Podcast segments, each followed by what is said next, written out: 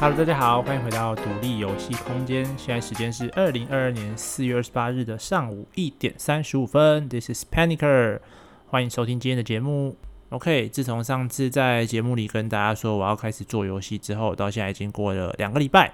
那差不多来跟大家回报一下目前的进度。那呃，稍微前情提要一下，怕有些人不知道这个状况，就是大概两个礼拜前左右呢，我发起了一个挑战，就是我想要在五十天内完成一款游戏，然后上架到 Steam 上，然后把这个过程通通用文字或者是 Podcast 的方式记录下来。那目前为止，今天应该是第十二个工作天了，我觉得大概大概十天左右，五分之一已经过了。那就稍微来跟大家分享一下目前的状况吧。其实以结论来讲，算是还不错。就是目前工作大概第十二天，就差不多五分之一左右，其实还算是在我自己的控制范围内，就是还在我的预期之中。虽然有遇到一些 trouble，比如说 bug 啊，或者是一些做不顺的地方，但是目前看起来都还不错，就是还可以接受。那我自己也有发现到，就是确实做游戏这件事情，当你体量放大之后，呃，这个 复杂的程度跟困难程度都会呈指数型的成长，就会不只要消费掉很多很多的时间，也会很耗掉很多的心力。这样，不过好在当初选的题目还算是不错，就是我们用了一个相对比较特别，但实际执行起来并不会太困难的一个方式，就是桌面宠物。那我自己其实稍微在这几天也看了一下 Steam 上有没有类似的商品，其实还是有，就是非常少数的。那大概销售量也不会到很好，可是。相对来讲，竞争对手也真的是呃品质啊数量其实都少很多，基本上都会看得出来，他们就是拿一些呃 assets 去拼一拼，然后套了一个穿透的功能。那当然有一些做的稍微比较多功能一点的，可是整体来讲看起来还是不像是一个完整的作品，而是比较像一个实验性的东西。虽然说我认为我自己的产品可能也会看起来有点。呃，邋遢的，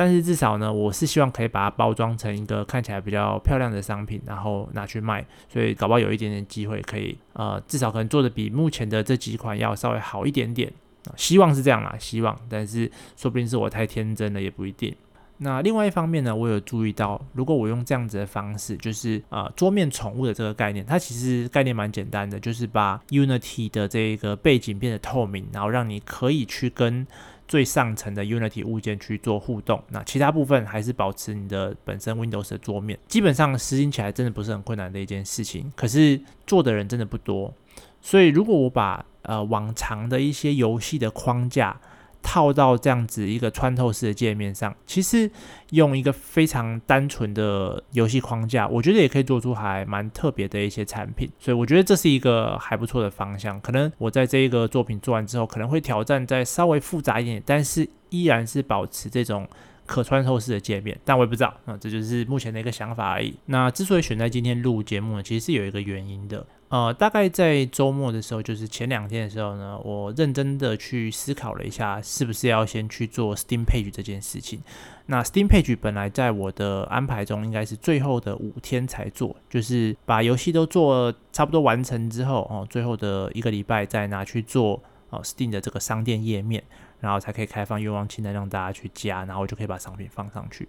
可是呢，因为这几天我刚好在研究，就是有一个叫 Chris Zukowski 的 GDC 演讲者，他讲了两篇有关 Steam Page 的一个介绍，我就觉得，诶，他说的其实蛮有道理的，应该要先把 Steam Page 给做好，放在网络上，让大家在你，因为我像我现在每天都会一直传。譬如说，呃，我的工作进度啊，然后可能每个礼拜都会在 Reddit、Imgur 或者是 Twitter，在我的 social media 上面分享我的开发进度、我的开发内容。那其实应该让大家有一个管道，如果他真的喜欢我的这个东西，他可以马上连接到啊、我的 Steam Wishlist，然后马上把它加到愿望清单里面去，这样才能够确确实实的增加我的呃到时候的这个卖出去的份数。那其实会突然想到这件事情，也是因为。在第一周的时候啊，呃，我的游戏还非常简陋的时候，也不知道为什么哈、哦，可能受到了演算法的眷顾吧，在 Reddit 上的第一篇贴文，居然就在一天左右的时间吸引到了一万多个人，快两呃一万多个人来看我的这一篇贴文。那也很多人在下面留言说，他们觉得还蛮喜欢的，然后说，哎，我们想要买，可是。那时候我就发现，哎，我并没有放上我的 wish list，就非常的可惜。等到我第二周或者是我 po 了第二篇、第三篇，在各个不同的地方之后，我就发现都没有像第一周第一篇有这么好的效果。但我觉得这东西其实真的是运气，运气就你没有办法说你有一个很稳固的方法，它一定可以中。对，你这一次 po 这个文一定会中，基本上不太可能。永远大概都是你可能这一次的几率可能是多一点，可能两趴，可能三趴，可能零点二趴，可能零点五趴。可是当你做的越多，你每丢一次就是增加一次曝光的机会，就是增加一次突然爆红被很多人看到的机会。可是当你有了这个机会，你却没有放上 wish list 的时候，这些机会就通通都流失了。所以我其实觉得非常可惜，因为当我第一篇的浏览量可能是上万的时候。我第二篇、第三篇大概就是几十个人，甚至一百个、一个一百个人都不到这样子，所以那个集量其实是差非常多的。那在各个平台也都不太一样，有时候是 Reddit 比较高，有时候是 Imgur 比较高，有时候甚至是 Twitter 稍微高一点点。就是其实它并不是真的一个，呃，你做了 A 就会有 B 的一种。呃，逻辑就是它都是一个几率性的，你有可能这一次突然就中了，然后就很多人来看。那你如果没有好好把握那一次的机会，那就很可惜。好像整个贴文到目前为止，大概就是第一波那一次吸引到了大概一万多个人来看。那实际上呢，转换到追踪我的脸书啊，或者是 Instagram 的。大概我自己看了一下，不到三个吧，因为 Reddit 毕竟是国外嘛，所以就看了一下，哎，国外的追踪者多了，大概就 大概就两个，两个还三个，反正就是少到这个比例是，嗯，也我也不知道这到底算正常还是不正常，但是总而言之就觉得非常可惜哦。如果当初我是连到我的 Wish List，说不定我这一波可能就加了十几个愿望清单或者二十个愿望清单，那这个。跟增加 Instagram 或者 Facebook 的 follower，这个其实差很多的。毕竟 Wishlist 才是真正他们会买的最直接的一个管道。就你从脸书到 IG，或者是从脸书 IG 到 Steam，这个都是一个转换的过程，都会有很多的流失。所以其实先做好 Steam page，然后放上去，让大家可以 Wishlist，是一件非常重要的事情。我自己现在是这样觉得。那其实蛮多的，呃，开发商啊、发行商也都是认为这是一个正确的做法，就是应该要先把 Steam Page 做出来，让大家有一个管道可以去追踪你。好，那因为这样子，所以我最近开始都，呃，就这两天都 focus 在画图这件事情。但是我的美术细胞呢，真的是蛮差的，画画像素风的。可能还好一点点，可是当要画像这种封面图的时候，总不能都用像素嘛，看起来可能游戏会有一点廉价，所以我想说就是用 Procreate 来画一张比较正式一点的图片，就遇到了非常多的呃瓶颈，就常常会这个画不出来，那个画不出来，这个不知道怎么表现，那个不知道怎么表现，光影啊、动作啊、角度啊，其实对我来说，我真的是一个没什么绘画天分、没什么美感的人，所以。就遇到了很多障碍，那也相对的让我觉得，诶，我是不是我的动力有一点下降？毕竟我其实大家看得出来啊，我这个更新的速度就是一个偏懒散的人。所以当我认知到我这个问题之后，我就想了几个方式，啊、也不是说想了几个方式啊，就是说回顾，呃，我自己有做到的几个方式是可以用来增加我的动力或减少我这个偷懒的一些方式。毕竟啊、人都有惰性嘛，啊，不要说人好了，反正就是我自己啦，我自己有惰性嘛。那这个 podcast 的目的就是为了要记录我目前这个开发的状况，但我相信这个状况应该也不会只有我自己遇到啦，不然大家都不会啊、这么容易做游戏做到一半就就不做了。好，那呃，我自己认为有目前我有做到的两个方式是可以提升我的动力的。第一个呢，就是呃，切小事情的段落。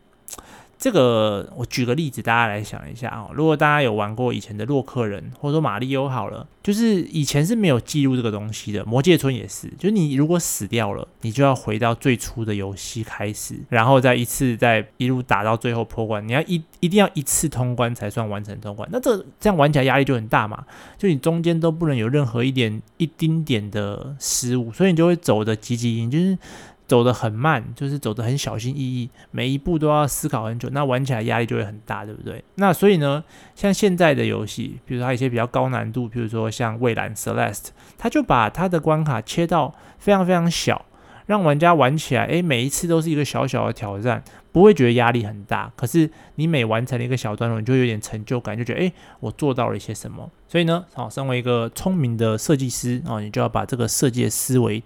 套用在自己的生活当中，所以呢，我在后来的这个啊，我的日志，就是每天的开发日志里面呢，我就试着把我的一些完成事项，把它切得小块一点。比如说，我本来可能会说啊，我今天完成了一个角色的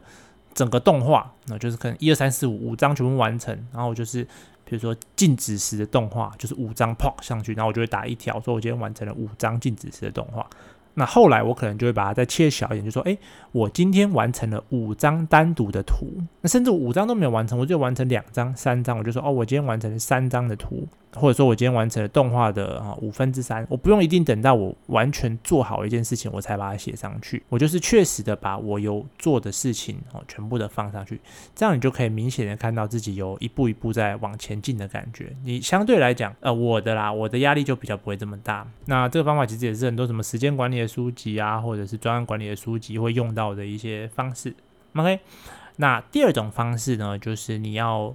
跟伙伴一起前进。那这里的伙伴呢？你可能会想，诶，你不是独立开发，不是一个人做嘛？对，确实是这样，没错。我其实并没有呃找人来跟我一起做。但不知道大家有没有听过共同工作空间？就是一群人哦，明明不是同一个公司的，但是共同租一个办公室，然后大家一起在那边工作。那通常是可能 SOHO 啊，或者是 freelancer，他们是自己在家工作的，但是可能觉得自己一个人在家工作很无聊啊，或者是说觉得好像会没有动力。然后想要一个单独的工作的空间，所以他们就会去一个叫做共同工作空间的地方租一个位置，然后在那边就会有其他的 SOHO 或者 freelancer 一起在那边做自己的事情。那当你看到别人都在这边努力的时候，你就比较不好意思，或者是不容易在那边，比如打瞌睡啊，或者是比较懒散啊，或者是常常请假不去啊。毕竟因为你都已经花了钱了嘛。哦，那我自己本身是没有做这件事情啊，因为我也。没有这么有经济上的余裕，可以去租个一个月可能三五千块的工作室这样子。所以呢，啊，我目前做的方式就是我打开 Twitch，跟在这个电话不加酱的 Discord 里面直播。那其实蛮多人啊，尤其主要是在 Discord 那边啊，Twitch 其实大概就是一两个人而已。他们都会在呃我工作的时候，就可能他们可能在旁边打电动也不一定，他们有可能在。啊，聊天也不一定，但是我就在那边做我自己的事情。那当有时候我没有在做事情的时候，我可能就会诶会觉得他们就会问说，诶，今天怎么 panic 没有出现？是不是在偷懒？是不是睡过头了？这样子，就是会有一个呃，一方面是陪伴的感觉，一方面是有人在监督你，你就会比较不好意思去偷懒这样子。那最近甚至也有其他的听众开始哦，也在那边开始做。自己的游戏，然后开直播。那有时候我可能早上偷懒，就是比较晚起，然后看到他已经在那边做，我就会觉得哦，心里面有一点点的，有一点点的压力。我觉得嗯，很棒。那我要赶快开始做我自己的事情，就会有一个互相监督、互相督促的一种力量，让你更有动力的去做。那目前哦，希望这两种方式可以让我在。继续回到这个正常的轨道上，但我觉得可能比较偏向，因为我真的绘图真的是不太不太拿手，然后在做这种难度比较高的时候，我觉得难免呃会让你觉得比较不愿意去面对。不过，嗯，如果持续这样子好几天的话，我真的还是考虑就直接请人，就是花钱请人帮我画一张图，画一张封面图这样子。那目前为止，我还是觉得自己嗯还有机会可以做做看，那就把这件事情，把现在这个感觉用 Podcast 记录下来，顺便也当成我今天的这个进度之一这样。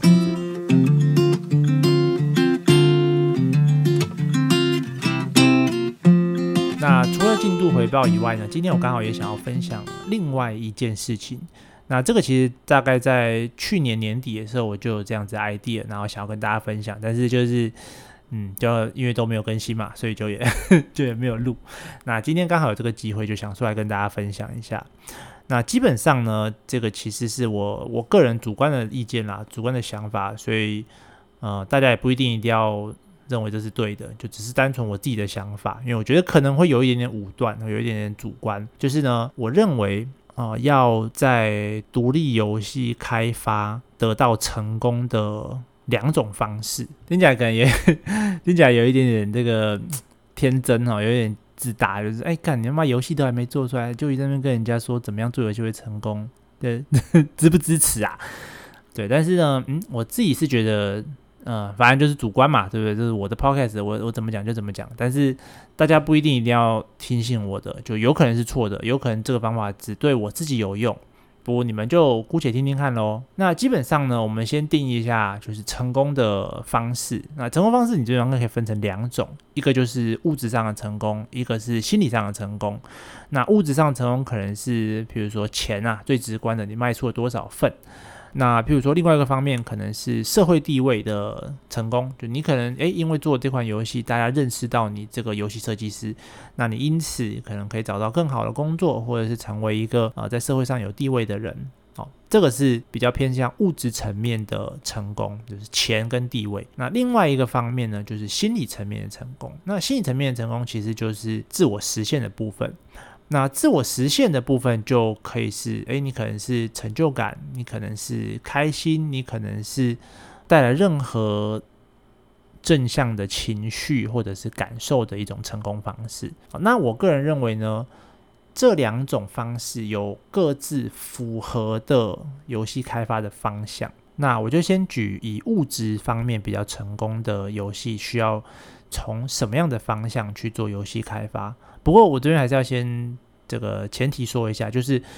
物质方面成功的游戏，不代表它就不会有精神层面上的成功。你你的游戏大卖，你赚到很多钱，你一定也有一定程度的自我上的满足、成就感跟呃喜悦啊。所以这个东西其实并不是百分之百，只是说比较偏向哪一个部分，不是一跟零这样子。好，那第一种做法就是改良别人的游戏的这种开发方式。那基本上这个就是。啊，大厂在做的事情嘛，就是做续作，哦，做重制版，就是这些已经被验证过，可能在玩法上啊，可能在美术上啊，就已经经过了多年的认证，就是说这个东西确实是大家会喜欢的。那你只要把旧的作品上的某些缺点给改好了，你就可以做出一款让大家喜欢的游戏，就像呃，传送门一跟传送门二。传送门一大家都很喜欢嘛，可是觉得哎，好可惜哦，这么好玩的游戏，如果可以跟朋友一起玩，不就更好了？所以其实传送门二它基本上没有做太多的改进，它就是一样做很，当然它还是做了很高水准的关卡，然后它加入了多人模式，那加入了更好的剧情，像这样子的改进，其实就是一个非常标准的范例，让它的原本就已经很好的游戏变得更好。那身为独立游戏开发者，你当然不可能像大厂一样有很多的续作可以做嘛。所以最好的方式就是有没有一款你觉得它是很好玩的游戏，那它的客群也非常的稳定。那你在这个上面，你只要改一个非常非常小的部分，让它变得更好，那其实就搞不好有很多人会喜欢这样的游戏。假设啦，譬如说我已经看到 Minecraft 取得了超级大的成功，那我也想要做一款像 Minecraft 这样的游戏，可是。我要怎么样去改善，让它变得更好？譬如说，哦，我保留 Minecraft 的骨架，它的大部分的功能我都保留着。可是呢，哦，我就喜欢二 D 平面横版，我不喜欢三 D 游戏。那我就把 Minecraft 变成从三 D 变二 D。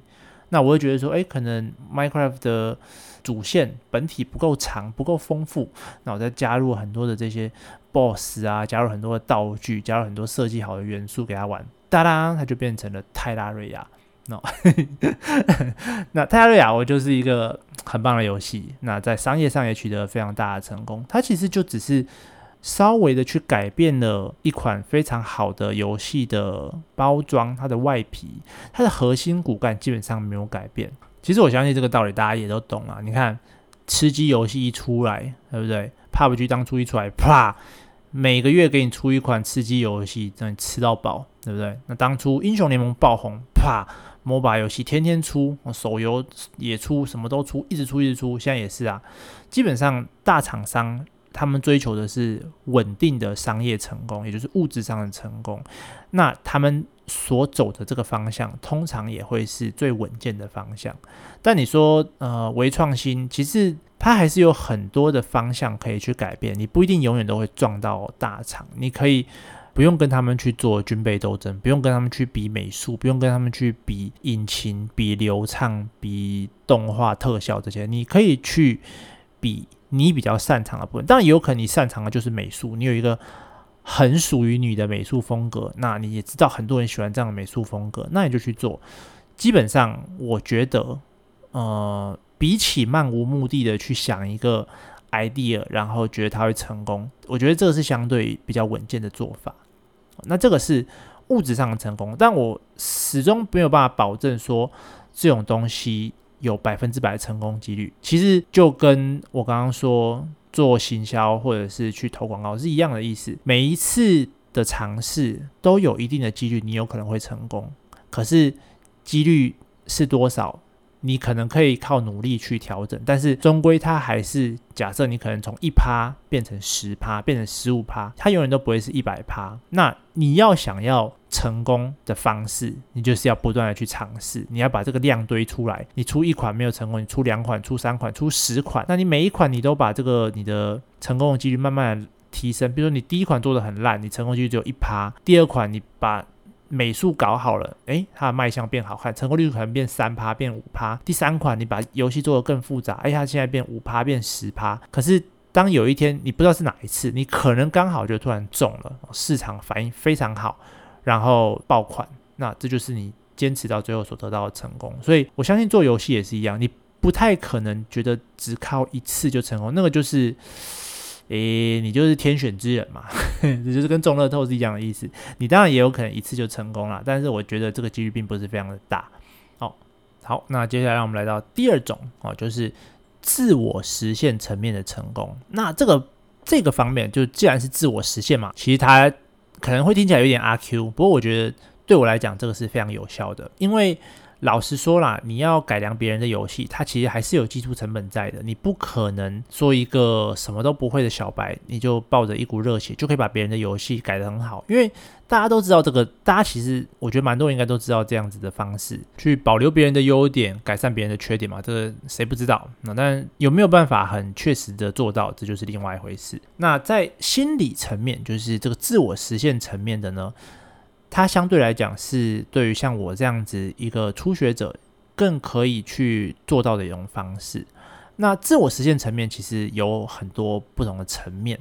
你可以是我自己，那就很喜欢这个游戏，或者是说我在做这个游戏的过程中就已经有所收获。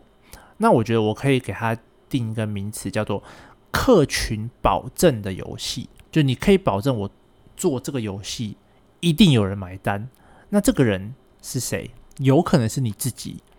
有可能是你的亲朋好友，啊，有可能是有一帮小众的玩家。就不管是什么样的人做，只要你愿意做这个类型的人，我就买单。但当然，可能这样的情况下是比较极端啦。不过，我觉得还是有可能。像我自己，就现在就是这个想法，就是看如果有人可以做一款呃 MMO 的 RTS，我就一定买单。不管他做的多烂啊，但是就是我一个人说不算什么嘛，一个人也是撑不起一款游戏的啊。但是你们大家可以了解这样子的概念。那之所以我会有这样的想法，其实是因为我大概去年的呃圣诞节，就是我有一群很要好的朋友。然后以往的圣诞节啊，我可能都会带着礼物去找他们，就是当圣诞老人这样子，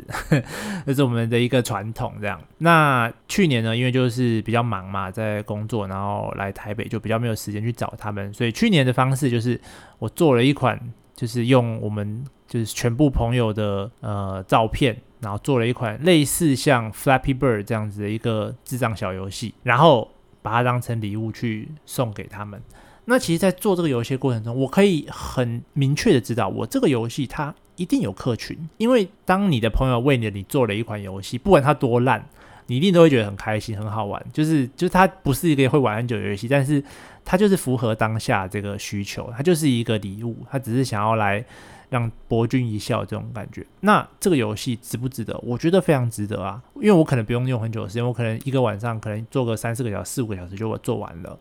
那另外一方面，对我来讲，做这个游戏的过程中，其实也是在训练我自己做游戏的一些技术。所以这个这个游戏它的客群就已经保证了，我一定会有这一群朋友，他们喜欢这个游戏，因为哦，这个素材就是他们本人嘛。哦，所以像现在可能会有很多人去做一些 Hololive 的这种呃同人游戏，或者是其实很多同人游戏都是这样的概念，它的品质不一定很好，可是因为它的客群很稳定，你确保它一定有这样的客群，那你自己在做这个游戏的时候，你也是开心的，因为你自己就希望有这样子的一款游戏存在，所以即便真的在市场上没有任何人喜欢你的游戏，可是你自己喜欢啊。你就已经立于一个不败之地，你怎么样做都不亏，因为最终你就会是那个使用者，因为市场上没有你要的产品，那你愿意做这个产品，你有能力做这个产品，那至于能不能卖，大家喜不喜欢哦，这就再说哦，因为你已经立于不败之地了啊，所以。这个其实就是我当初呃想要做一个桌面宠物、一个水母的一个原因。我就是想要有一个我自己做的东西，可可爱爱的在我的桌面上跑来跑去，让我觉得很舒压，让我觉得很疗愈。所以我选择这个题目，所以我觉得我自己有能力把它做出来。那至于时间多久，这个我没有办法保证。我当然希望可以在我有限的时间内把它完，把它做完。可是。我自己知道哦，不论我有没有现在就把它完成，我总有一天我会把它做完，因为我想要这样子的一个东西。那目前市场上并没有一个满足我的这样子的东西啊。那另外一方面，一样的，在做这个游戏的过程中，所有我学到的知识、磨练的技巧，都会变成我未来的呃一个技能、一个经历。所以我觉得这个东西哦，不管再怎么样哦，我不论卖出几份，一份两份都无所谓，甚至零份也没关系。啊，一定应该还是还是有一份啊，就我自己买的那一份，我以后就要开一个这个 Steam 的那个收藏库的分类，就就有一个分类，就林北者哎，然后就一款啊，就是那个就是我自己做的游戏，自己买这样子，这样我也爽，对不对？所以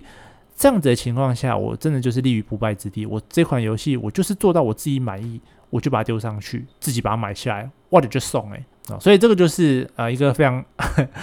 阿 Q 的胜利法啊，就是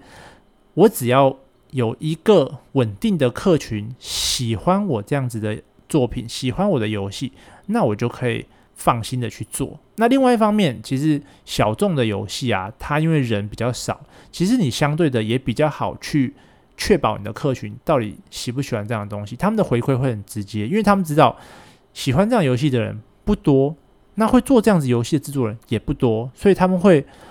更珍惜身为制作者的你。而制作人跟玩家的关系也往往会更紧密。那最终你可能会因为，反而是因为这些你的死忠客群去外面帮你宣传说，哎，这个东他们为什么这么喜欢，而导致你在物质上也获得一些成功，你可能因此出圈了啊。就像法环嘛，就像魂系，其实就是这样子嘛。当初就是一个非常小众、很喜欢这种难度的人，喜欢宫崎英高的游戏。那他们的感情就会很好嘛，就是宫崎英高跟这些游戏族群、跟这游戏社群的人的感情非常好，那他们会直接的给他一些回馈，让他可以不断的去改进他游戏，变得越来越好。那到了后来哦，其实网络上的这些迷因啊，或者这些善良的社群，其实也是当初那些时钟玩家所创造出来的，因为这就是一个非常良性的互动，就是制作人。对游戏玩家负责，那游戏玩家因为喜欢这个游戏，所以也愿意认真的去告诉制作人应该要怎么样做。那最后这样子的一个循环，就可以让这个社群变得越来越大，越来越强壮。那所以这大概就是我自己认为两种比较适合的开发方向。当然，其实大家应该可以听得出来，我自己个人还是偏向第二种嘛。毕竟，其实我自己觉得啦。如果你可以制作一款连你自己都喜欢玩的游戏，那真的是世界上最幸福的一件事情了。就你每一次在做这个游戏的时候，看你可以，你可以，你可以想象一下嘛，就是一个非常热爱英雄联盟的玩家去担任 Riot 的员工，这有多爽啊！你每天在做这个游戏，不论你是画他的图、设计他的技能，你就会觉得，干，我今天做这些东西，明天就会被放到游戏里面。我本来就很爱玩这个游戏，我还可以玩到我自己做的角色，看那真的是一件非常非常爽的事情。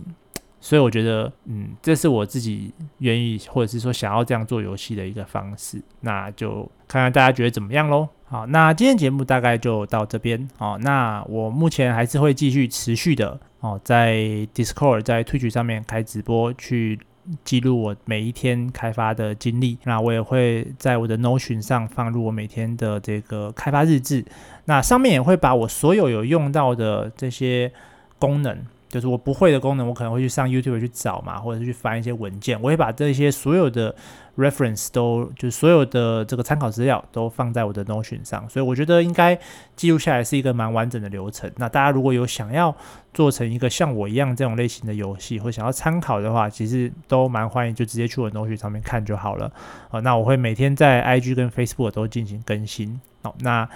大概就是这样哦，明天还要早起，所以就也不不说太久了，就感谢大家收听，我们下次再见喽，拜拜。